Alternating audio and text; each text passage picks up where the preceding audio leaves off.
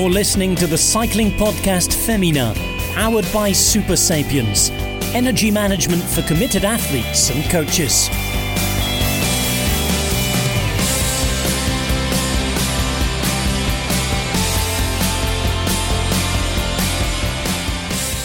Well, hello and welcome to the Cycling Podcast Féminin. My name is Rose Manley, and this month I'm joined by two faces fresh from the Giro. Fresh faces from the Giro, definitely. Orla Chennaoui. Rancid from the Giro.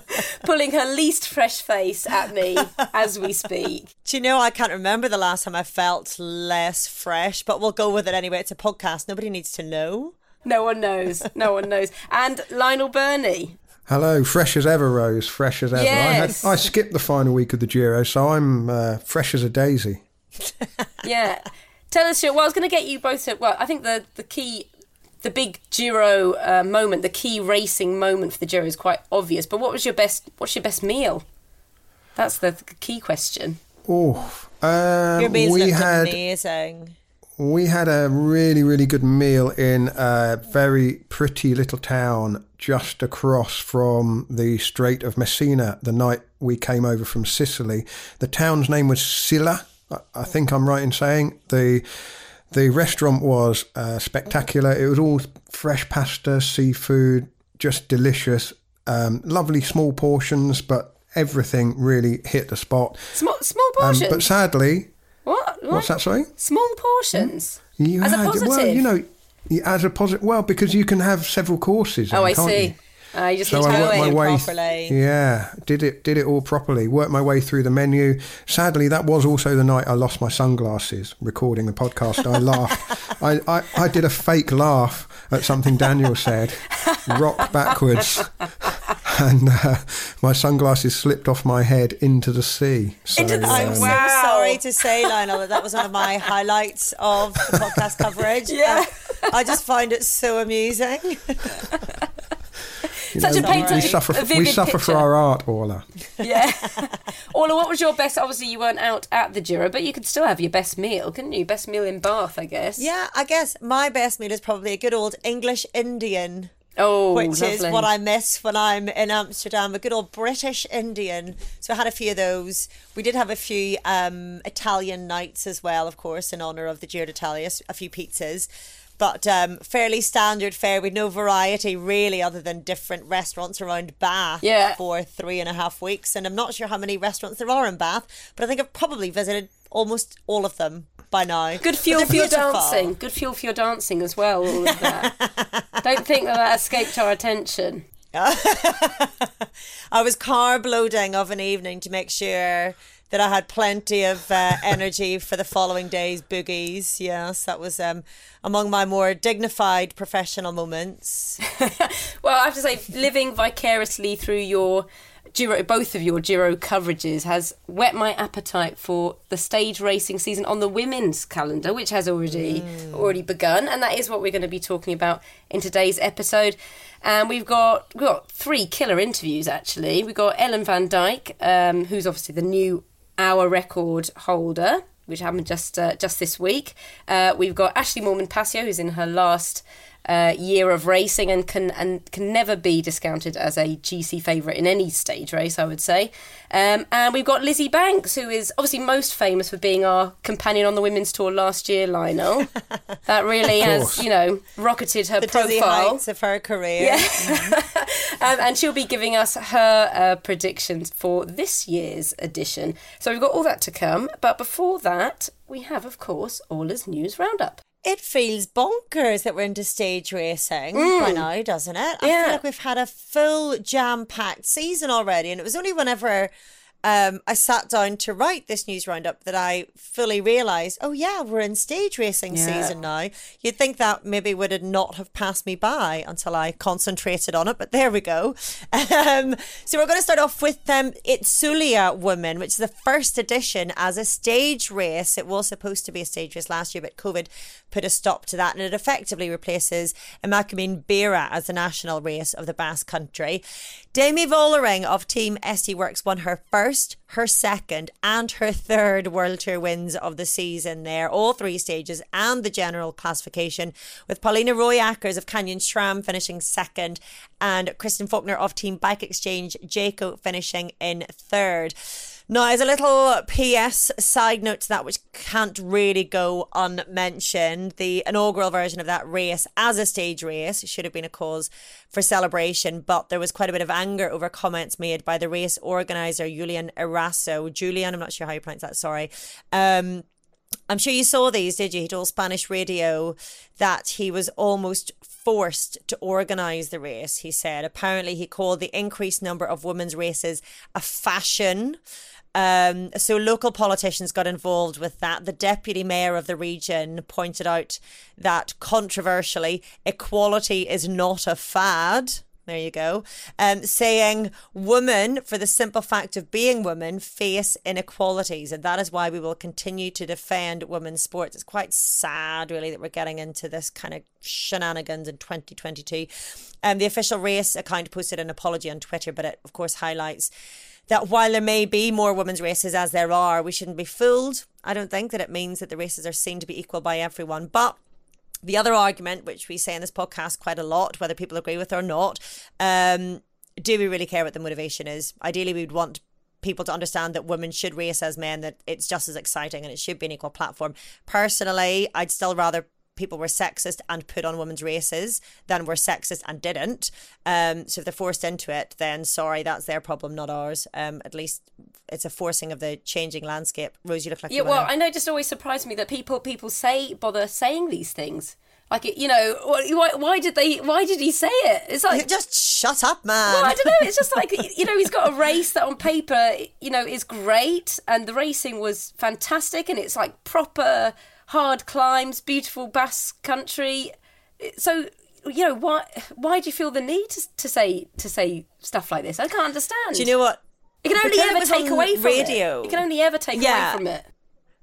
I didn't hear the original interview, so I could be falling foul of this very classic misreporting, mistranslated interview. I don't think it was mistranslated, but it's maybe one of those things whereby it was given on radio and it maybe came up in conversation and probably he didn't intend to reveal the true nature of his thoughts quite so clearly um, and ended up slipping himself up really i would imagine. Um, i can't think that that was a deliberate ploy to reveal to everyone that he thought it was a load of old rubbish to have to put on women's races. Um, but yeah, just it's just depressing. It's depressing, but it's also a useful reminder that that's the state of affairs, as if we needed it. Anyway, we've had a wonderful women's racing, so let's crack on with that chat. Um, I'm going to mention Durango Durango Emakumeen Saria, not a women's world tour race, but I do think it's worth a mention because Pauliena Rooijakkers did get her win there for Canyon SRAM ahead of Veronica Ewers of EF and Cecilie Uttrup Ludwig um, of FDJ, and also because Demi Vollering had a crash there. She had to be taken to hospital, but was released the following day and returned to action at the Vuelta a Burgos, where she took a stage win remarkably. Juliette Labous uh, of DSM took the overall win. Um, Evita Muzic of FDJ was second, and Vollering, as well as a stage win, also finished in third. Other stages went to Lotte Kopecky, Matilde Vitillo of B Pink, and Mavi Garcia of UAE. Now, this surprised me that it was her first ever World Tour win. I hadn't realised that. She was second at Strade, of course. She was fifth at Flèche twice, sixth at Amstel twice, three times national Spanish champion on the road and time trial. And it wasn't until she took her win that I realised she hadn't had one before. Yeah, I think it's because so, she does those stunning solo breaks, doesn't she? They yeah. stick in your mind, but they're not. They and don't actually so turn into We wins. talk about her so yeah. much. Yeah, exactly. Yeah, yeah, yeah. Um, so long overdue and um, and brilliant that she was able to get that. Um, the Lotto Thuringen Ladies Tour, then. Um, Alex Manley of oh. Bike Exchange Jayco, your cousin, Rose, uh, won four stages of that race, as well as the overall, with her teammate Georgia Baker winning one stage and Yulia Biryukova of Arkea Pro Cycling, the only rider not from Bike Exchange to have taken a stage there. Um, it's remarkable that the first win uh, of Bike Exchange Jayco in Europe this season was Alex's first stage win. And then, of course, they finished with five wins a week later. Then we're on to Ride London Classic. because we have to pronounce it that way, apparently. That's how it's spelled. Um, and after having so many different winners across the Spring Classics, we had another lockout of a race at Ride London Classic, this time with Lorena Wiebes taking the three stages and the overall. Elisa Balsamo of Trek finished in second and Emma Norsgaard of Movistar in third. So fantastic work there by um. And then finally, you've mentioned her, well, almost finally, you've mentioned her already, Rose Ellen Van Dijk has broken the world hour record. She beat Joss Lowden's really recently set distance of 48.405 and set a new distance to beat of 49.254. So a whole 849 metres further than Joss Lowden, which is over three laps more, which is quite a distance to beat. And then, as a very PS, um, Pauliena Rooijakkers and Elise Chabbey uh, have both been struck down by COVID, so will be DNSs for the upcoming women's tour. Oh, and as a PPS, uh, the women's tour um, has been announced, um, confirmed rather, that it will be live streamed this year. Whoop, whoop, whoop, whoop, on GCN and Eurosport. So that is bloomin' welcome news and a real game changer for that race and for uh, fans. So it's wonderful. That's your news roundup. Still guessing on fueling? Not sure what or when to eat or drink on rides that matter? Never again. Optimize your fueling strategy with real time glucose data, actionable insights, and personalized analytics. We're here to help you achieve your performance goals. Go to supersapiens.com for more on how to track your energy levels and fuel for success.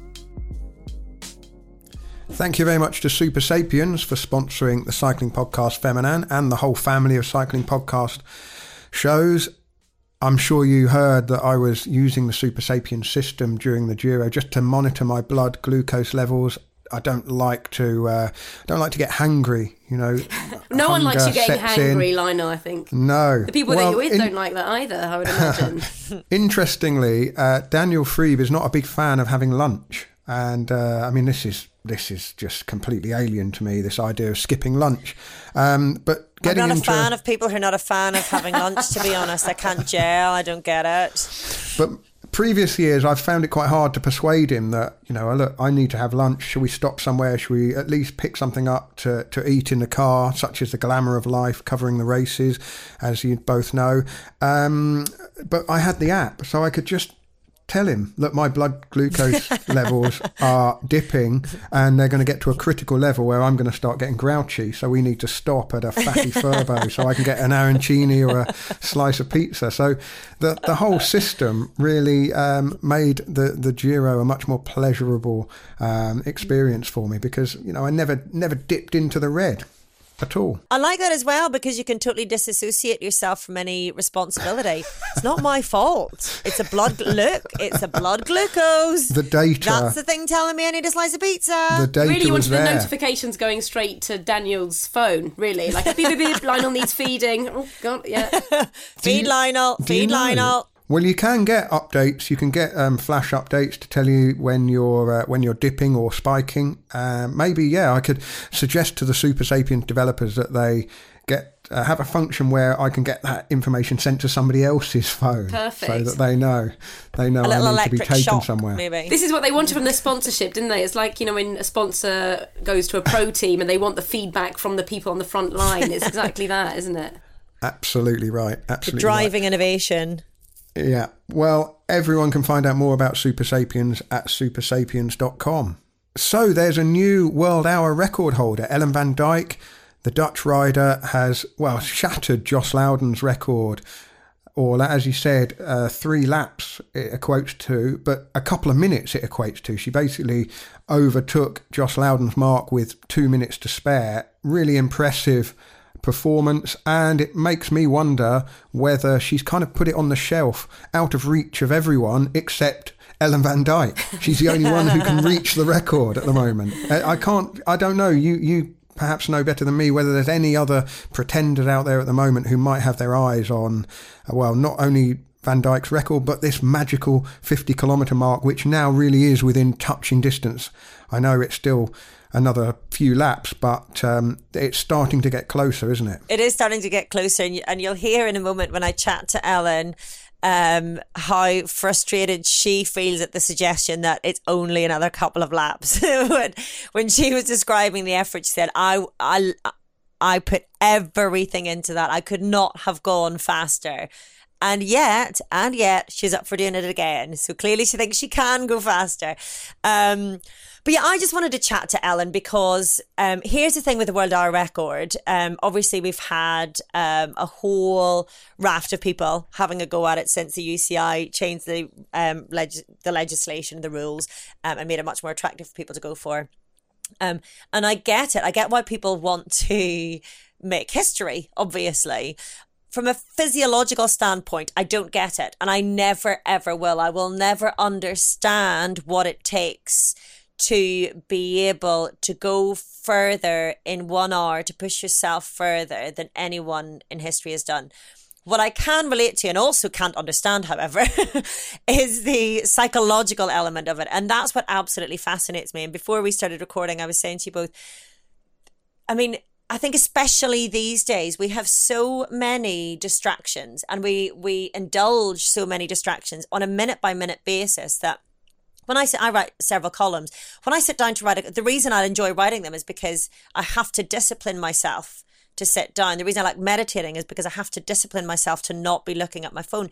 But I manage like 15 minutes of writing before all of a sudden I need to know what James O'Brien has just tweeted, or I need to know what somebody's Insta story is showing up, or you know, that coffee spill on the kitchen workshop is suddenly completely uh, offensive to me and I must stand up and I must clean it. And while I'm cleaning, I'll do the dishes and blah, blah, blah, blah.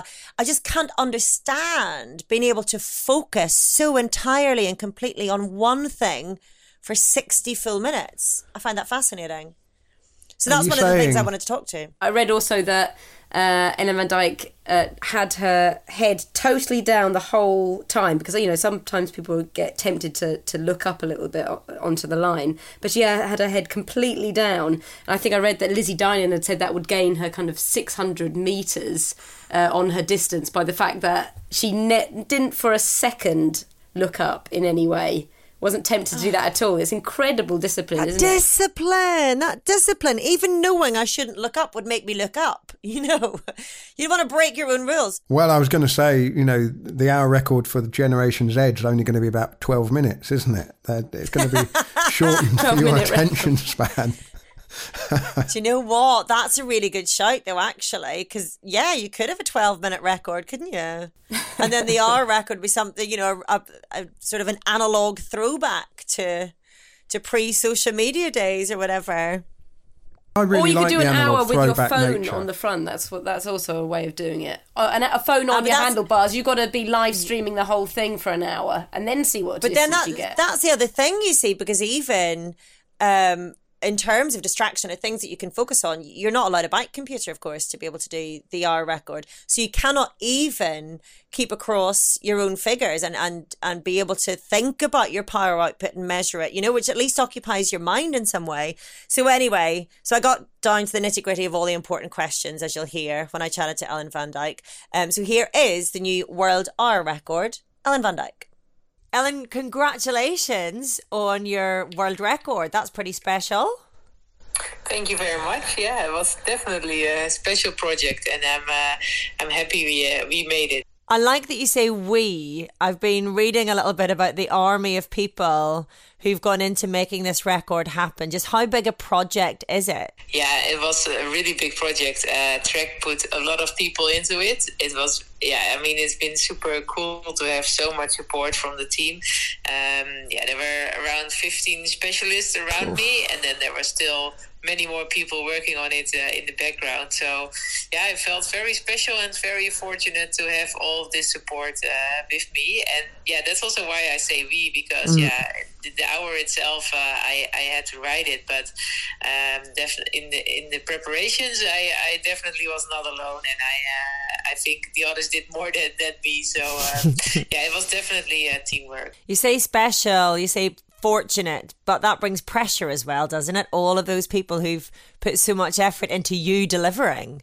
Yeah, definitely. I mean, uh, for sure, I wanted it myself, but then mm. when so many people get involved and everybody wants to, wants you to perform, um, yeah, you do not only do it for yourself anymore, but also you feel that you you owe them something. So yeah, for sure, it gave pressure and. Um, yeah, I think it's been the the project in which I felt the most pressure in my mm. life because it was only about me all the time. So uh, yeah, I definitely felt like I, I had to give something back, and uh, I'm happy I could do that in the end. So this may seem like a silly question um, because I guess the answer is that you have the chance to go down in the history books. But why? Why did you want to do the R record and why now? And I ask that question only because anyone I've spoken to who's ever attempted it talks about the agony of it and how difficult it is. And I think it's very easy for us in the sidelines to watch rider after rider going for this record and think it's almost become quite ordinary when it's anything but.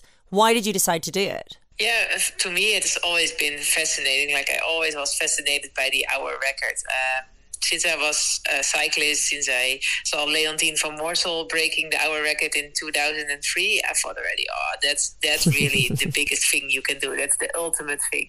So I always had it on my wish list to do it one day. But yeah, I mean, I was saying it also quite often. Yeah, one day I will do it. One day I will do it but you need so many people for it so so much time so much money so much effort um, not just from me but from like a whole team like i said before. So um, yeah it's not just something you you decide and you think oh next month we do that. So a lot of preparations goes into it and I, I was super lucky and fortunate that Trek uh, wanted to do that with me, and uh, yeah, that's when we decided this December that we were gonna do it, and uh, yeah, since then I'm I'm just super excited about it because to me it's the ultimate thing you can do as a time trialist. It's it's such a yeah, like you say, it's a it's a brutal hour. You have to do everything, the pacing, anything by yourself or by your feeling. You do not have any measurements on your on your bike or any uh, computers. Mm. Um, yeah, it's to me it's the, it's the ultimate time trial challenge. And uh, yeah, being a time trialist, that's uh,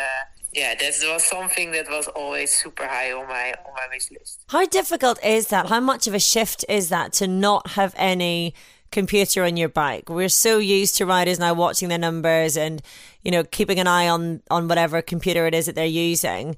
To not be able to measure your output must be quite difficult, is it? Yeah, it was a bit difficult, but also not so bad because every lap you can hear your lap time. So you mm. always know if you're on the right path or not, or if you're doing well. And at the same time, yeah, I only have one gear, so I can go by cadence. So if I feel that the cadence is hmm. right, then the lap times are normally right as well. So um, yeah, but at one point, you know kind of which power you can do and which you what you can hold for the hour. And then once you start practicing that it, beca- it becomes so natural that you you don't need to see the numbers all the time to get that feeling. So yeah just by practicing you you will get a very good feeling of, of what you, what you can do and and in what zone you are i think. What fascinates me most actually about the hour record isn't even so much the physicality of it um, because I, I can appreciate that that's something I would never be able to experience but more the psychology of it and what is going through your head for those 60 minutes. Did you find that you were able to get into a bit of a flow state where you weren't thinking quite so much about things, you were just in the rhythm, or did you have to focus for pretty much every minute of those 60 minutes? Yeah, the mental challenge is definitely the biggest challenge. I think. Well, I don't know. Physically, it's also challenging, mm-hmm. but for sure, it's it's uh, yeah, it comes close. Um, and for me, it was really hard in the beginning to not just start counting down all the time. Mm. To not mm. think after five minutes, oh, only fifty-five to go, or not only still fifty-five to go. um, yeah, and finding a flow for sure. You're looking for that. That's the the best thing because then time passes quick um, and everything almost goes by itself. But I, I barely had that. I had some moments where I, I didn't think about the time and I was I was running quite smooth, but still, yeah, it's always somewhere in the back of your head. Um, I was counting down every five minutes, or my boyfriend was counting down every five minutes, so I knew where I was in the hour. Uh, but I was definitely looking forward to him coming back into the track, telling me I had another five minutes done. So um, yeah, this was this was definitely difficult, and um, yeah, I think one of the hardest parts of the hour for sure. So you didn't really manage to get into that state then when you're not really thinking about ev- anything, where everything is just flowing around you. That was, I guess, a goal that was unattainable, was it? Yeah, for sure. You're looking for that, but I mean, I had some moments where I had this flow, but uh, there was still a lot of room for thoughts also. And um, yeah, I thought uh, in the beginning I tried to think about other things and and not too much about uh, about the pain or the time or other things.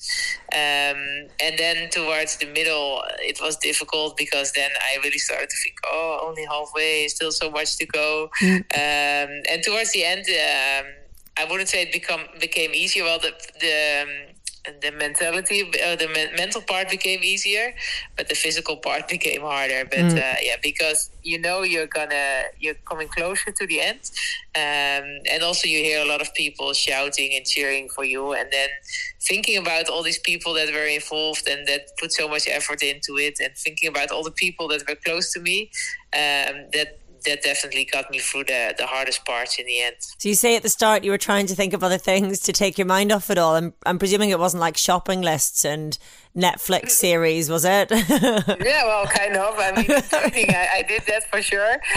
In the actual hour, it was difficult to really think about something else, but then uh, still I was trying to get into my own zone and not and not start thinking about time, but just about finding mm-hmm. the rhythm and getting into it and uh, yeah, being in my really being in my own place in my own in my own little bubble, and that that uh, that helped in the beginning. I have to say. Did you allow yourself then to enjoy it a little bit towards the end? Maybe enjoy is the wrong word, but when you realised that you were on track to break the record, did you allow yourself to take in the moment a little bit? You say about hearing people sharing your name and thinking about your friends and your family. Yeah, no, no, definitely not at all. No, um, that's that's clear because uh, no, I in the in the end I couldn't. Uh, everything became a bit vague, and I, I didn't know how much still to go. And my boyfriend was screaming the time, but he was saying fifty something, and uh, at least for fifty something, it's really important to actually know how much. what the something is. is. yeah, exactly. so I couldn't hear it anymore, and I I I just kept going, and I thought he said fifty four, but then I I heard another six minutes. Oh. I don't know later on, so I was a bit confused. Um, and then I heard him saying one minute, and then I thought, okay, one more, just four more laps, or I don't know, three more laps, and then it should be fine. Um, I was just so much looking forward to this end, yeah. And also when I when I suffer a lot, I get a little bit grumpy in my head. I just think like, why can't they tell me how long I still have to go? you know. But that's just because I'm so uh, so tired. And so uh, yeah, was very relieved when I when I heard the bell. Yeah, it'd be absolutely maddening to not know how much longer there is left. Was it yeah. as was it as painful as, as you expected it to be? it hurted a lot and I couldn't go any faster. This was really it mm. I could do. Mm. But um, I expected actually that I would that I would really have a lot of problems the days after as well. Uh, because the position is so crazy and because you go so deep. But actually, the next day I felt quite fine already, and uh, yeah, I expected maybe that that the um, the damage was a bit more, but mm. it was not so bad. So um, yeah, I'm quite happy about that. You're happy, obviously, with the record. Are you also happy with the distance that you set? Is that had you set yourself a goal in mind before you took on this challenge? Yeah, uh, I'm I'm definitely happy with the record, uh, and I mean, of course, when you're no, it's not that close to 50. A lot of people think it's super close to 50, but it's still three laps, which is a lot. Mm. so um, this was all I definitely could do right now. And of course, you're somewhere close to 50. So then yeah, you're always looking at this 50, but uh, right now this was really it. And I think um, it's it's easy to say, yeah, I want to go to 50, but I knew already in the preparation that was not going to be possible because, um, yeah, I just didn't have the physical abilities uh, at this moment to do that in Grenchen for sure not. Um, so yeah, I, I didn't expect that, and I, I I can understand that from the outside it looks like oh yeah she wanted 50 or she wanted to go there mm-hmm. but um, no I'm just really happy I got it over the 49 and um, yeah I'm satisfied with uh, with this distance. Would you do it again? Would you ever have another tilt at it? Yeah, who knows? Spoken like a true time trialist. Oh my goodness. yeah, well, I uh, like I say, I actually really enjoyed it. Uh, looking back at it, I think it was a great project. I mean, of course, I didn't enjoy the last 15 minutes of this hour; they were horrible. But uh, I don't know how it is when I mean, a lot of women they get pregnant, they get a baby, and they want another one. Right? so I think somehow you forget the pain, maybe. I don't know. So. Um, yeah, well, I, I'm not saying no. I don't. I didn't plan it yet, of course, but um, who knows? Chute, uh, chute à l'arrière du peloton. Cycling podcast team car at the back of the pack, please. That's Seb Piquet, the voice of Radio Tour, to remind me to tell you that this episode is sponsored by LinkedIn Jobs. And if your small business is growing and you want to find people to add to your team, LinkedIn Jobs could be just the place to find the right person because you can create a free job post in minutes on LinkedIn Jobs and tap into a huge network of professional people with over 30 million people in the UK alone. You add your job listing and the purple hiring hashtag frame to your LinkedIn profile, and that will help spread the word that you're hiring and help the right people find you. There are simple tools like screening questions to make it easier to focus on the right candidates who have just the right skills and experience for your organisation. So you can quickly prioritise who you would like to interview and whittle down to a shortlist. This is one of the reasons why small businesses rate LinkedIn jobs number one in delivering quality hires. LinkedIn helps you find the candidates you want to talk to faster and you can post a job for free. Just visit linkedin.com slash cycle. That's linkedin.com slash cycle, and you can post your job ad for free. Terms and conditions apply. Well, that was all as chat with Ellen Van Dijk, the new hour record holder. And I have to say, I like the analog nature of the world hour record. It's cycling at its purest, isn't it? As you say, no bike computer, no data at the fingertips, just having to take um, the, the cues from support staff on the track side. It's the purest challenge, isn't it? And it's a really easily understandable one, isn't it? How far can you cycle in an hour? Uh, it would be a shame if uh, shortening attention spans were to to somehow, uh, you know, denigrate the importance of the hour record. Um, fascinating to hear that she may well go for it again. Um, but equally fascinating, Orla, your question about whether she was thinking about shopping lists or Netflix. While um, I'm not sure I could have got away with asking that question, but as you will know, the, you know. All the hard hitting questions. The men's the men's hour record uh, holder completely incapable of multitasking in that way anyway, so wouldn't have had anything else going on through their mind. that's probably me cancelled now, isn't it? Yeah, that's know. it. That's the end of you. well, I was going to add to it, maybe I shouldn't. But yeah, I just thinking of a stereotypically binary male, only able to think of ow, ow, ow, ow. exactly. This hurts. Obviously this capable hurts. of so much more intellect, but yeah. yeah, yeah, yeah. Like, you know, the um, the Homer Simpson um, sketch where I can't remember something's electrocuted, but there's a donut involved in it, and so he touches it and ow, ow, oh, because it's a donut. Fantastic. I'm going to stop you all there before so, we yeah, get this precious show cancelled uh, immediately. so I'm going to I'm going to steer us firmly back onto women's cycling, which is what we're here to discuss instead of uh, some falling into some gender stereotype traps and Twitter storms that will inevitably happen off this back of this. So I'm going to steer us on to the women's tour. And uh, Lionel, you caught up with Lizzy Banks, who uh, who won't be riding this year's uh, edition, and of course joined us uh, as a three uh, last year, which was uh, only in it was October, wasn't it? That we had the women's was, tour yeah. last. Yeah, so, yeah. So it's come around incredibly quickly. Um, that's just starting in early June, and that's a, a six-stage race. And yeah, Lionel, you spoke to Lizzy about what we should be expecting from this year's edition. Well, Lizzy, what should we be looking out for at the women's tour this year? Because my initial assessment that we're going to have five sprint finishes and then the race decided on Black Mountain on the penultimate day uh, may be a little bit wide of the mark. Yeah, you're right, Lionel. I, I, think that it's definitely not going to be five sprint stages and a mountaintop finish. Um, but I do think that the first couple of stages will probably be processional sp- sprint stages.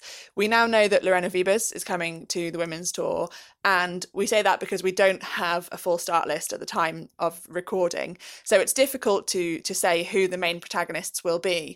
But I think it's unequivocal, having seen Lorena Wiebes's performance um, over the three days at Ride London, that she will be out and out the favourites in the sprints. She was so far ahead, especially in the final sprint at Ride London, that um, we can't, we can't really pick anybody else out for, for those first two stages.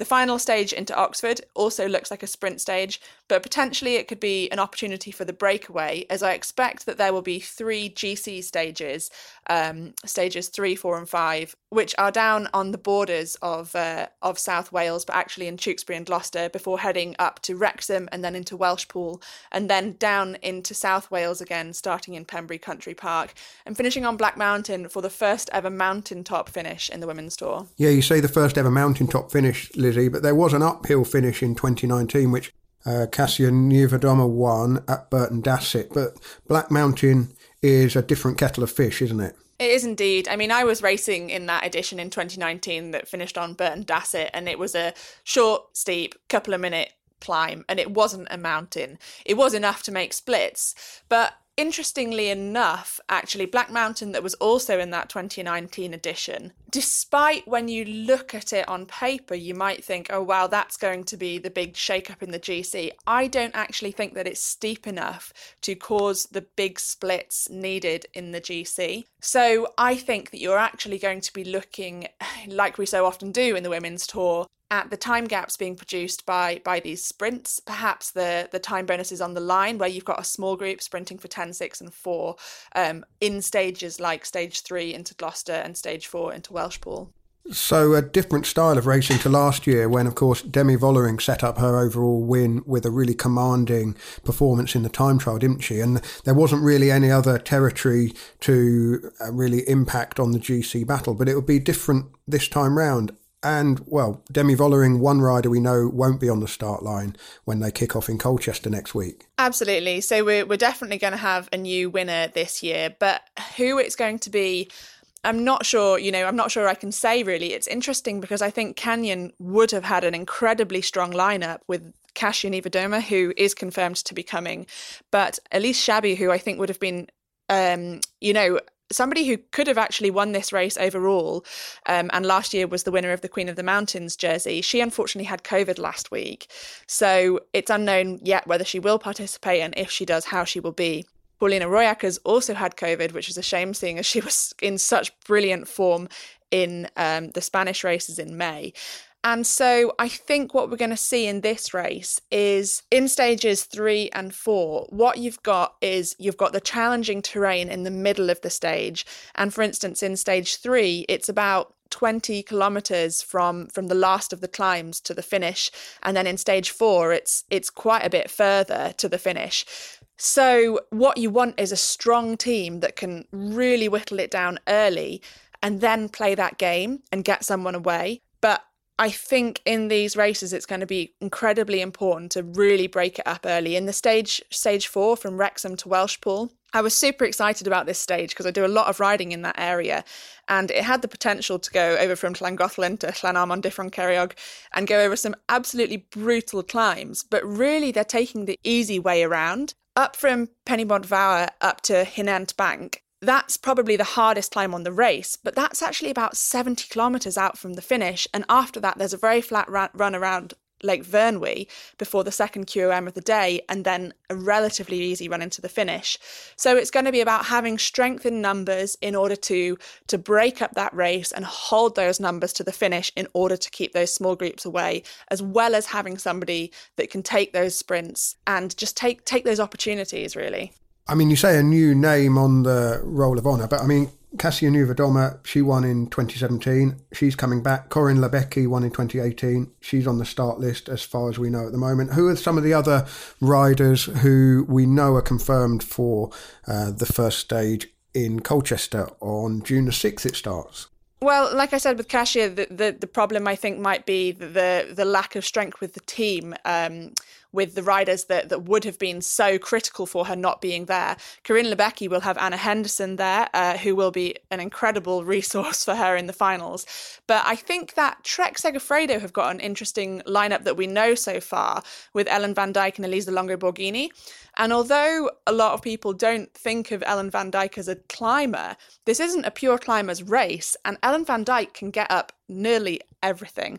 We know she's in incredible form after her hour record just a couple of weeks ago. And with that pairing of Elisa and Elisa Longo Borghini and Ellen van Dijk, it's really exciting. You've also got riders like Marta Bastianelli. If she's riding for UAE ADQ, she could be a real potential, a real protagonist for the win here because she can get over these climbs as well. And as we know, she can sprint. I'll be really interested to see what team FDJ bring because they've been going from strength to strength.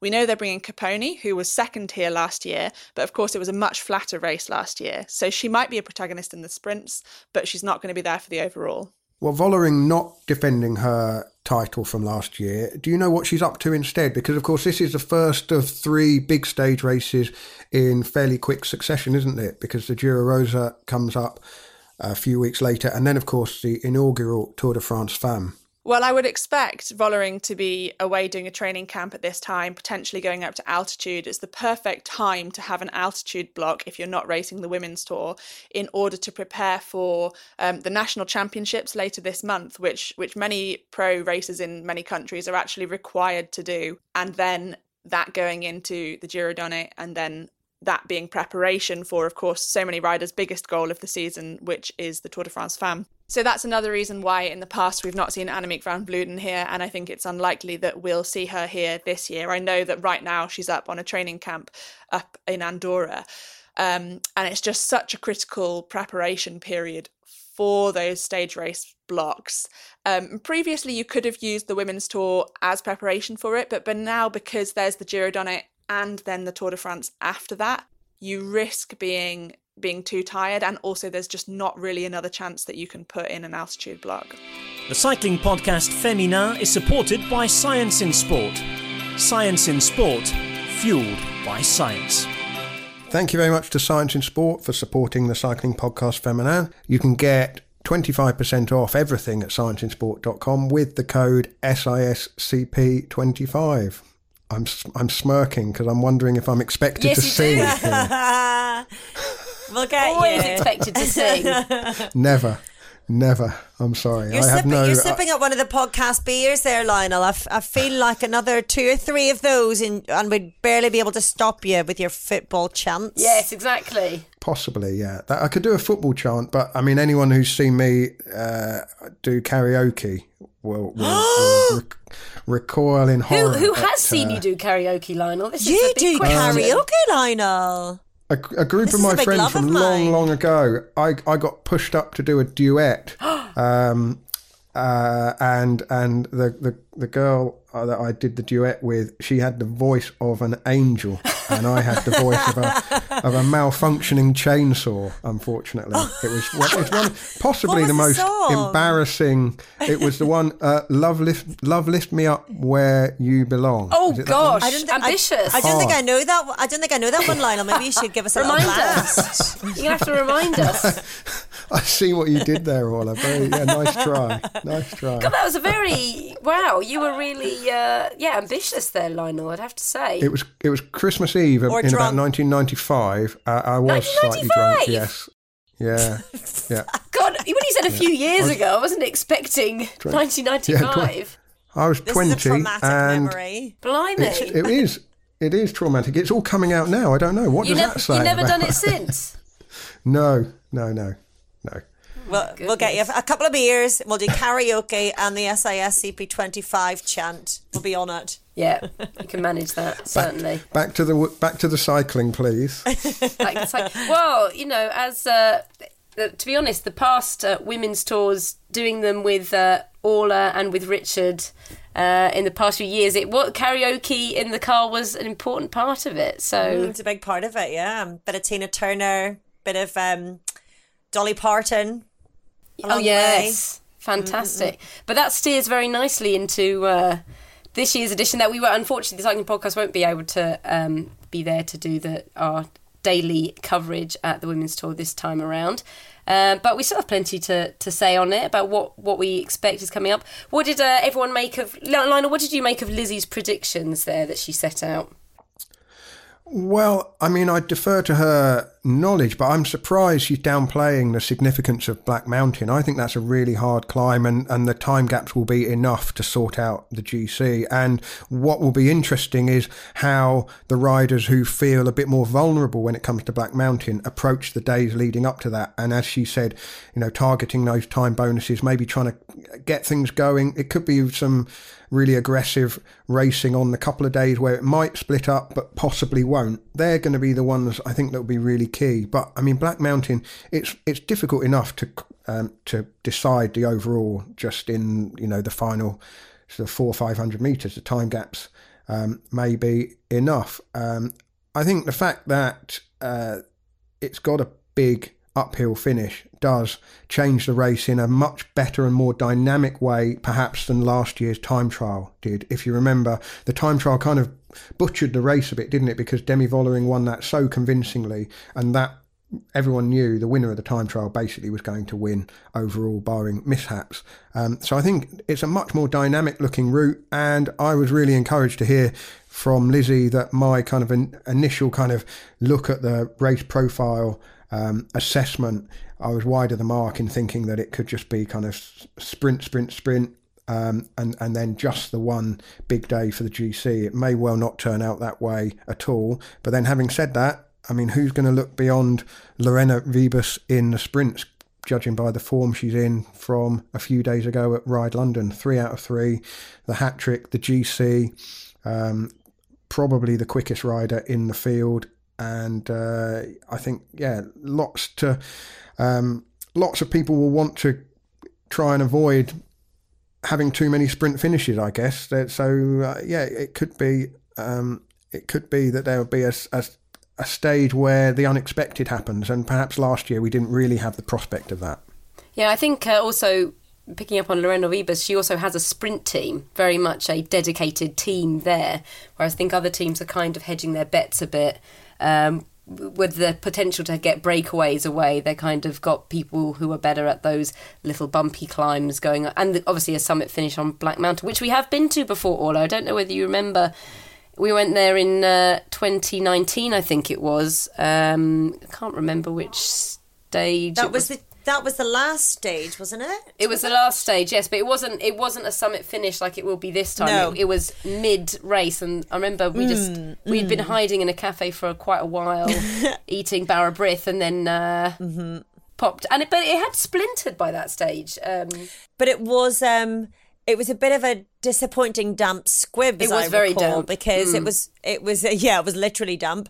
Um, but it was it was billed as being the decisive moment of the race. And I think a lot of the racing had been effectively neutralized until that point because of it. And then it turned out to be not quite as.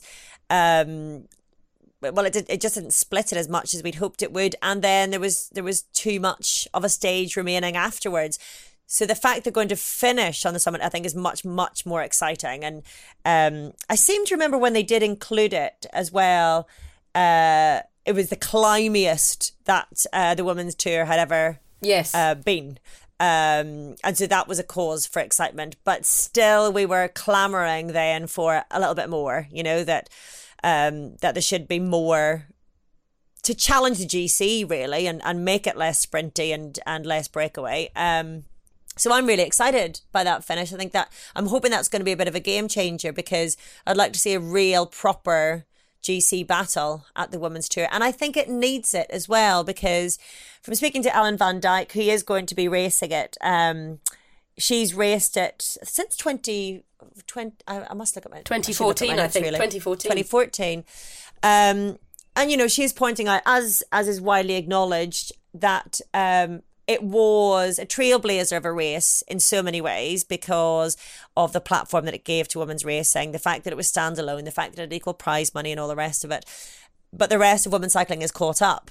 And while it was still living off that good credit for quite a while and you know still having that platform the racing just uh, the the route wasn't really conducive to the most exciting racing and i think we get so spoilt rightly so by women's racing these days we want to see it as good as it can be and i don't think that route has allowed for that to happen really in the last couple of years so i'm hoping that um, this mountaintop finish will make a bit of a difference um, and obviously a proper GC battle. That's what I'm hopeful for. Yeah, I think it's also key that that Black Mountain Summit finish comes on the the fifth stage, fifth out of sixth, uh, six, and the sixth stage is likely to be either a break, you know, a, a small breakaway, or um, most likely to be a sprint. So I think it's that kind of last key opportunity uh, for a GC win. So people will be there'll be no kind of uh, keeping the powder dry for another stage. It really will be the all-out uh, moment um,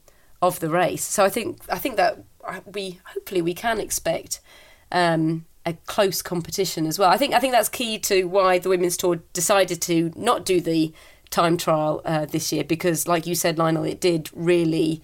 I can't remember how much Demi Vollering had, but over a minute of advantage and just some, you know, pretty flat stages to go afterwards it really meant it was so easy to control uh, by SD Worx.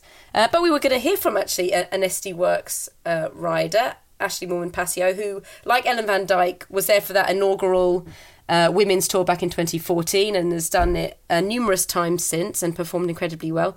Um, and she was very keen. This is her last year. She's retiring at the end of the year and was very keen to be uh, there at the start line at women's tour. She had a crash. Um, at Durango Durango and uh, decided to skip the Vuelta a Burgos to make sure she was in uh, perfect form for the women's tour. So uh, this is what she had to say. You said that the women's tour was always on your schedule. How much say have you had in what, what you're going to be doing, what races you're going to be doing? Because this is your last year. Did you did you get to choose kind of your highlights of racing to do, or is it a very much a team plan? No, I mean I I am in a position where I, I can um, have quite a lot of say on my race schedule.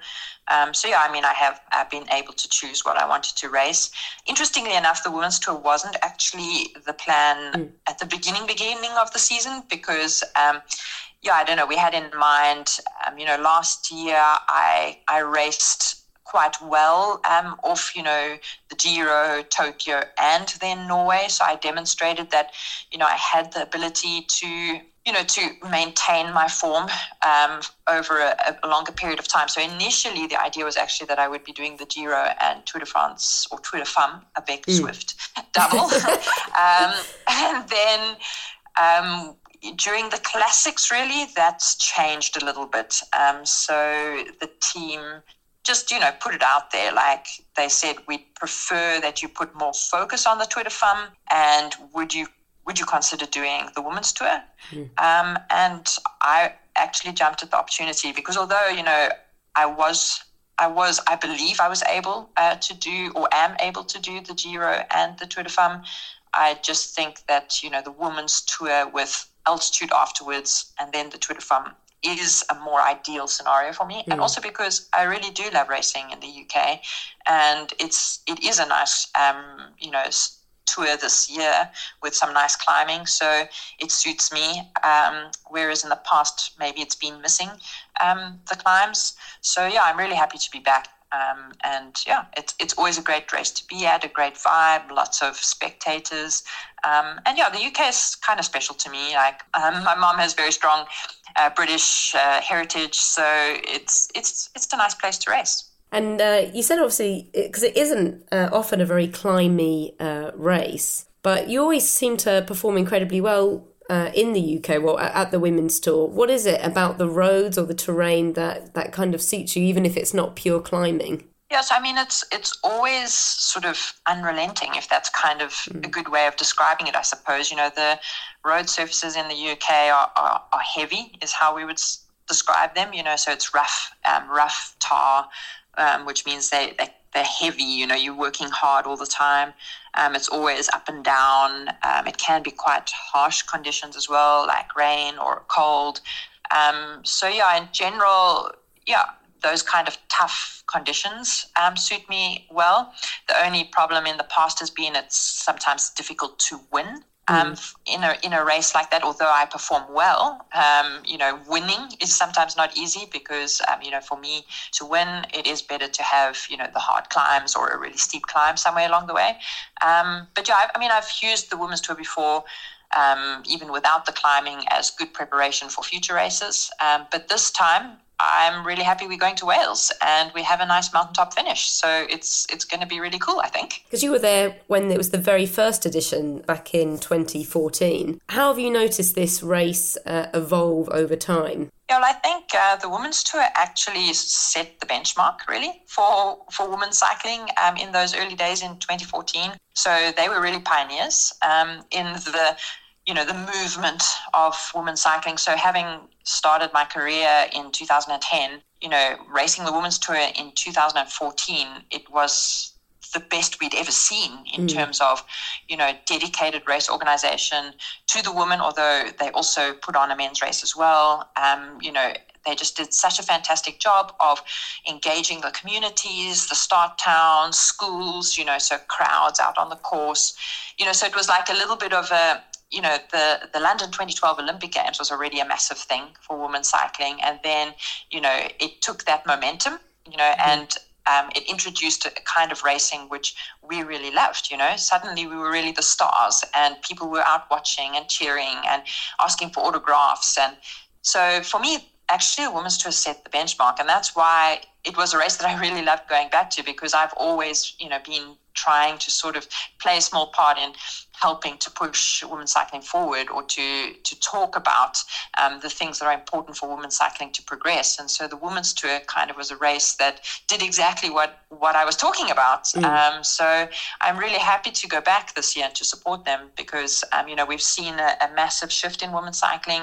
Now we have so many more races. We have you know Paris Roubaix. We have the Tour de Femmes avec Zwift this year. Um, so it's a big year for women's cycling, but we can't forget about those who were the pioneers, really, mm. and who started the movement. So, um, yeah, I, am looking forward to it. Do you think it's hard for a, a, race like the women's tour to compete when you when you do have all those races like you mentioned Itzulia and Tour de France Femme coming along with much bigger climbs, perhaps uh, uh, more spectacular. Uh, I don't want to say the UK is not spectacular, but you know those those huge climbs which can get that racing which is is really dynamic do you think that it's hard to compete with those uh, those other races now well i mean i think you know the women's tour irrespective of of what kind of course they have um, they they always bring a spectacle in terms mm. of the support and the crowds you know so um, in that way, like they've never lost that. That's that's always been the same. That's always what's made it special. You know, the people coming out to watch. Because at the end of the day, you know, the fans and the people. That's what makes the sport, right? I mean, we we are entertainers at the end of the day. So to have real life people out on course um, is really awesome. I think we're obviously you know they've had a fair amount of competition is really around TV coverage. Um, so that's one place where they are maybe still a little or are a little bit behind um, the rest. But you know, for me, that's not a deal breaker in this case because at least you know the crowds are out to watch, mm. Um, and that's also really important. Um, but I think what has been a challenge for the women's tour is um, is the fact that you know when you have a Giro or a Tour de Femme with big mountain passes, then often you know, riders like myself, um, who yeah, my biggest strength is climbing, then we often do tend to kind of focus more on those tours. And the way women's cycling is prog- is progressing is that it is becoming more um, more specialist, or you know, there's the depth is growing. So if you want to perform at a Tour de Femme, you do need to focus on it. Um, so I think that's kind of the challenge now is that the women's um, calendar is just filling up. You know, mm. and so the biggest riders really have to be selective um, on their races. But, you know, as I said, I'm really happy this year that it's working out. So with the Giro, uh, racing the women's tour was a bit tight, you know, mm. um, and didn't really suit so well because they were the gap between was kind of too big. Um, you know, it would almost have been better if the gap was smaller, you know, to do both. But now with the women's tour and the Tour de Femme, it makes sense. You know, it's it's the right gap. Um, so, yeah, I think it's all evolving, and I'm happy to be going back as, you know, probably uh, one of the favorites in the G- GC contention. And yeah, I'm, there are a lot of, of top riders going out to race. I'm really happy to see that because the women's tour deserves that. You know, as I said, they they've been pioneers. And obviously, Demi Vollering is is your teammate. She's not expecting to. She's also the defending champ, but she's not expecting to to be uh, returning to the women's tour this year. But how have you enjoyed? We've seen so much of you and Demi Vollering playing off each other. Um, and it's been incredibly successful this year, you know, in the Ardennes at, at Itzulia as well. How have you enjoyed combining with her and playing off of each other's strengths? Yeah, I mean, it's been great. I, I absolutely love being part of the SD Worx team. Um, we're a really strong team. Um, it's been a bit of a, a, change for us now. Obviously, not having Anna van der Breggen anymore. You know, she is in the car, which is mm. absolutely amazing um, because it's incredible having a director that's so fresh off um, the road. You know, so her experience um, and her feeling for the road is still very fresh. You know, in her mind. So that gives her an um, an extra sort of advantage, I think, as as a director, and we're very grateful to have that. Um, but you know, it has been a little bit of a learning curve for for Demi and I because we were the trio, you know, Demi, Anna, and myself, um, and now Demi and I are kind of trying to find our way around not having Anna anymore, but working her and I, which has been going really well. But sometimes we have fallen a little short. So, mm. you know, third and fourth rather than, you know, first and fourth. Um, so, yeah, we're still figuring out the, the finer details um, to nail it every time. Um, but yeah, we make a great combination, you know, where um, we're both strong on the climbs, both punchy. Um, but yeah, Demi is, is usually really great at finishing it off in the sprints. So, yeah, that way we can combine our strengths. You know, I can try to light it up a bit earlier, and if it doesn't work out, then you know I just make sure Demi's there and lead her out for the sprint. So yeah, it's been great. Well, I expect Ashleigh Moolman Pasio will like the look of Black Mountain and the fact that it's uh, comes at the end of the stage on stage five of the women's tour. And I think one of the interesting things is that Demi Vollering is not defending her title this year. She is altitude training in the Alps ahead of the Tour de France Femmes, the first Tour de France Femmes, which of course goes to La Planche des Belles Filles, a, a really significant climb, um, another level above Black Mountain, of course. But it also really sort of strikes me that the, the women's peloton is getting more fractured as the objectives um, broaden and as riders begin to specialise a bit as well. And it's kind of the, that next phase, isn't it? The calendar has ballooned. Um, the the peloton itself is gradually getting bigger, and the riders have got choices. They've got options. I mean, maybe four or five years ago, the top riders would have done everything, but now they are picking and choosing which races to do. And of course, this is the first big stage race of three, with the Giro and then the Tour de France Femmes coming in relatively quick succession. And so the top riders understandably, will um, pick and choose and, and the Tour de France Femmes is likely to be at such a level that the riders who really, really have their eyes on that will dedicate absolutely everything to it and may well feel that, clearly do feel that an altitude camp at this point, it's exactly the right distance out from the start of the Tour de France. So it's uh, it does feel like the, the kind of another sort of development in the women's peloton, seeing riders picking and choosing their objectives like this. Yeah, it is difficult though because the women's teams are so much uh, smaller than the men's teams that now now that there are kind of back almost back to back stage races, it, it's actually difficult to juggle and and you know it, it's leaving teams really struggling. You know they can't have one team that is the Giro team and one team that is the Tour de France Femmes team there has to someone because the teams are so small there has to be someone who's doing both of those and add into that all of the other stage races that we've had. Itzulia was not that long ago. Vuelta Burgos was even closer than the women's tour.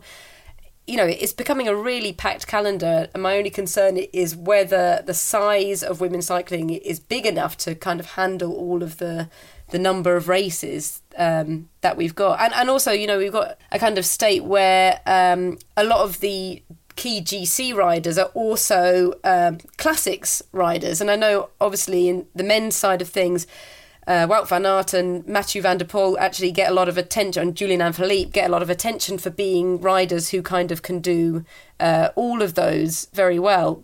But that's because that's, you know, bucking the trend. In the women's side of things, uh, you know, it's Demi Vollering that will be on the top step during the classic, and then will also be on the top step for GC uh, in a stage race. So I think it's it's actually a difficult situation to manage, and I'm kind of keen to see how the teams will manage it. I think that is the worry for in terms of the calendar. And I think that's kind of separate in a way. I think whenever we're looking at expanding women's races, and we've talked about this before, that there simply is not the the we don't have the numbers and the teams to be able to fulfill every race commitment in a way that we would like to see and in a way that does all the racing justice. Um, however, I do find it exciting to see that riders are able to develop specialties now in the way that you know a couple of years ago they couldn't, and they all had to be a Wout van Aert and a Julian Alaphilippe and and be a master of all trades. Now, at least we are able to identify the riders who will shine at certain stage races and shine at certain classics or whatever, rather than expecting them to turn up to the start line of every single race.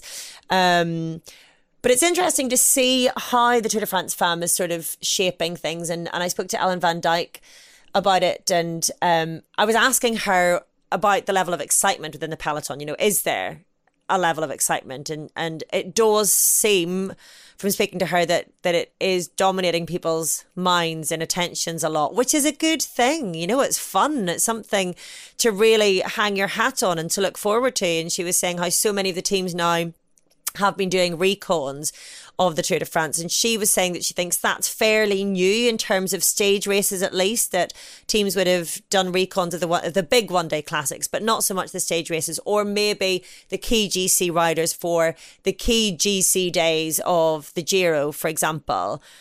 But for teams to go and do a full recon of a full stage race is quite exceptional. And I and I asked Esra Tromp about this, um, the team manager of Jumbo Visma. She says they've already done their Tour de France recon at this stage. She says that that is becoming more of a feature of women's races now. So they would do the Giro, they would do um, Thuringen, for example, the key stages of Thuringen. But it certainly seems that it's becoming um, more widespread across women's racing. And it's not to say that it's catching up with men's racing. I don't think it needs to, and I don't think it needs to ape it, and I'd rather it didn't ape it. But it's just a level of professionalism that I really like. And um, that goes alongside the concern about the, the added stress and strain that adds to very, very stretched resources within teams. Um, but to look at it from a performance point of view and, and certainly in terms of the ambition of the teams you know and and how thorough they want to be and and certain teams can be now when it comes to their race preparation that's exciting you know you want to see a Tour de France Femmes that's raced by riders who know what's coming up you know, so that they know when they're going to attack. They know what part of the the route is going to suit them to try to make time on everyone else. That's fun, you know. Um, but yeah, it's certainly the specialising and the specialisms does does and can leave the team stretched. If you look at Itzulia, for example, SD Worx only had four riders. They still managed to win the GC and the Young Riders jersey and the points jersey. But um, yeah, this continually stretched, but um, exciting. They're my headlines. but of course, it is only a handful of riders who really have that luxury, course, don't they? course. To, Tiny um, handful. You know, Demi Vollering, Annemiek van Vleuten, you know, one or two more maybe. Um, and I, I suppose we're in a, in, a, in a phase of growth and development where I suppose it's a slightly better problem to have for the medium term development of the sport. It's far better to have too many events and perhaps not enough riders than to have loads of riders with nothing to ride. That would be a worse um, situation for the development of the sport. But with rosters between 12 and 15 riders in the Women's World Tour, you're right, the, the teams are going to be very stretched. Three big stage races coming up. Um, it only takes an injury, a couple of injuries, illness, and teams will be down to, as they say in football, the bare bones and, and having to put riders into action or or start with with um, reduced lineups. Um, so I suppose in the short term, the current peloton bears the load of this development, um, whilst basically the, the, the teams kind of catch up and realise that, uh, well, first of all, they need the UCI rules to, to change to basically enable them to ha- carry bigger rosters. The economics need to work better so that they can carry bigger rosters. And, and I, I guess that will be the next phase of development. So in the short term, we've got these three fantastic stage races coming up over the summer.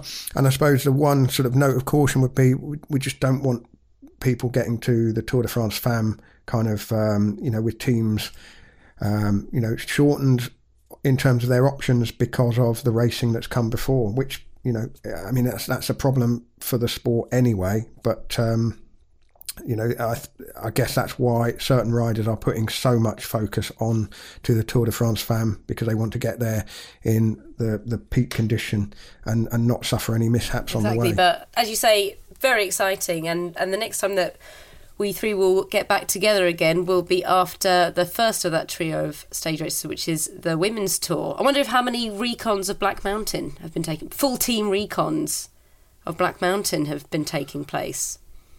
Maybe one or two, actually. Been, uh, Maybe one or two. Certainly a GC rider or two, I would expect to at this stage. Yeah. Maybe, yeah. I hope so. I mean, you guys, you guys reconned we, it in 2019 from a distant cafe. Yes, we did. I can tell you the quality of the Bara Brith was uh, yeah. We can recommend high. a good a good brew spot. yes. So yeah, if anyone else wants any more mm. tips for Black Mountain, let me know. Ellen Van Dijk, give me a call. Might be able to help you out on that one. you never know.